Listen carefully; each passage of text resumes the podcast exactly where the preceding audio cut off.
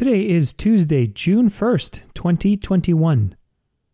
I know the price of success dedication, hard work, and unremitting devotion to the things you want to see happen. Frank Lloyd Wright. You're listening to Transformation Tuesday Reframing Rejection.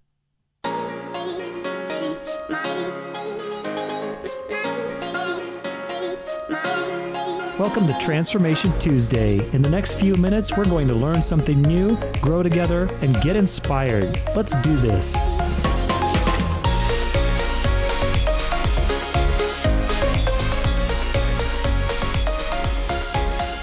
What's up, everybody? Welcome to Transformation Tuesday. Thanks so much for sharing a little bit of your Tuesday with me, as always. So grateful to have you here today.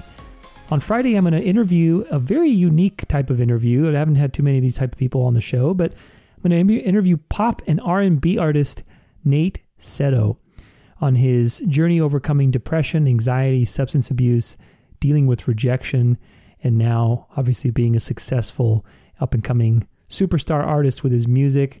Super excited. You also get a taste of his latest single, Novocaine. We'll play it uh, in the episode instead of the usual music. So pretty pretty cool little uh, gift from him. I asked him if I could use his song. He let me. So that's pretty cool. But anyway, it's a great chat. You know, for anybody struggling with all the things I just mentioned. If you if that's you, if that's something that resonates with you, uh, you know, rejection could also be failure in a lot of things. You know, ultimately when we fail at something, doesn't have to take a person or a musical audition to be rejected. Sometimes rejection can come in many forms. It can come in the form of your family, your friends, your business failing, your your career failing, your boss, all these types of things. So rejection, I think, is something we all deal with. So if any of this stuff really rings true for you, I hope today will give you some tools, some simple tools that you can practice. Always, that's the goal for today. But Friday, we're going to have a nice chat with Nate. It's going to be a lot of fun on all these things and what he's learned from it, how he's learned to anchor himself and and go through that whole process. Don't forget today's a new hacker article on the hacker blog danceoflife.com slash hacker. We have a new health article, health and wellness article every Tuesday. And today's article is how to poop like a god or goddess. So if you are struggling with digestive issues, if you've had some trouble, you know, getting that part of you working, I put together an article sharing absolutely everything I've learned in the last 10, 15 years on how to have great digestive health. A lot of good detail in there a lot of great strategies, some of the products that I use and recommend, a lot of good stuff. So if you're having some trouble with that, a lot of great info in this article. Go check it out. It's a new article. You can go to danceoflife.com slash hacker and it's all there for you. So thanks again for being here with me today. As usual, make sure you subscribe, share. If you want to leave a review, that also helps too. I guess that helps the ranking. So thanks so much if you do. I appreciate every one of you. So let's do this. Transformation Tuesday, reframing rejection.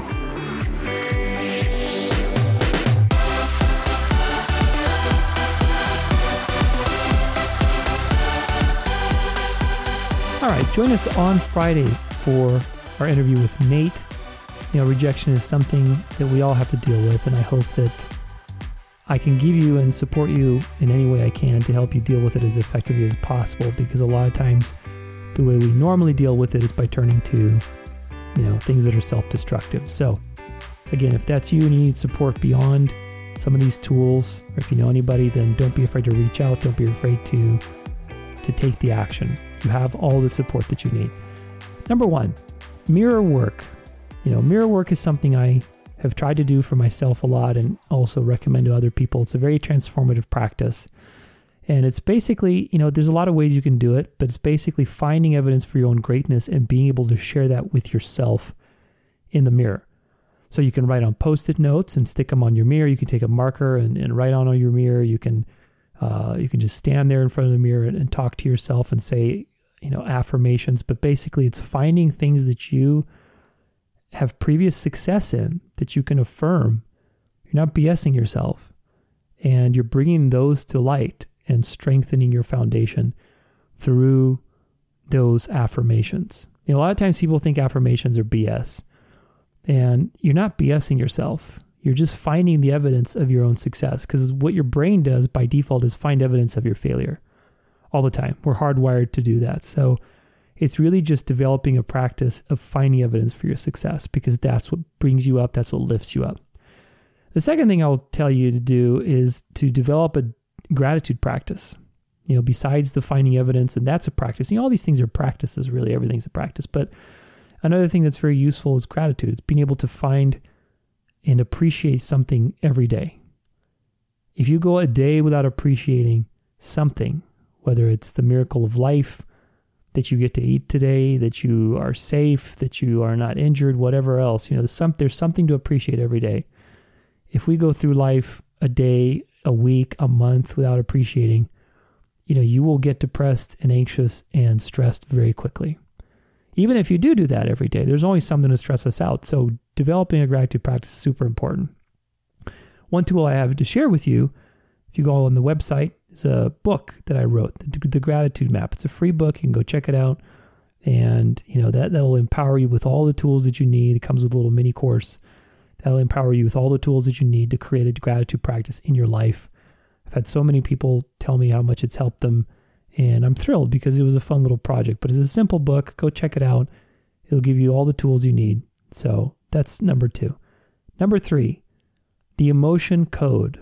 If you don't know what that is, it was developed by a guy named Bradley Nelson, Dr. Bradley Nelson, I believe. And it's a technique to release emotions like shame, guilt, fear, anxiety, you know, worry, all these types of things from our body. It's an energy work type of technique. So if that's something that you're interested in, it's very, very powerful. I've talked about it many times. And the person that I always recommend, of course, is my dear friend Lee. So you can go check her out at leemudrow.com. So her website is L E E M U D R O dot C O M, leemudrow.com. And she is an emotion code and body code practitioner. She's very well certified and trained and everything, and she does a great job. And so, you know, if you are receptive to energy work and you do, you know, can use your intention and you be intentional about it, it is one of the best things you can do to help you through times of failure, through times of rejection, through your own shame, through your own guilt. We all have these things. There's no there is no shame in admitting you have shame or guilt or worry. We all have these things. So ultimately it's about finding the tools that you can incorporate many tools on a daily basis to help you overcome these things. So emotion code, gratitude practice, and mirror work exercises, however you want to do those, but ultimately those are some of the best tools that I can share with you today. There's many others. Obviously, there's so many ways to reframe rejection. There's books, there's courses. I've got books and courses, there's seminars, there's classes, there's coaching. You know, it really comes down to our own willingness to act and to not live in those feelings. That's really what it is. You know, every day goes by and there's some reason that I get pissed off or that I, you know, forget to appreciate. And I'm human, just like you, just like everybody else. And so that's okay. The thing is, though, don't live there. And that's really where your practice comes in. So you don't live there and waste your time by living there in those emotions and just, you know, lowering your life potential. So, hope these resources have helped you. We'll see you on Friday for our fun little chat with Nate Seto, pop and R&B artist. And until then, I wish you well. I wish you success. I wish you be healthy. Don't forget, your life is a dance. So go out there and dance it well.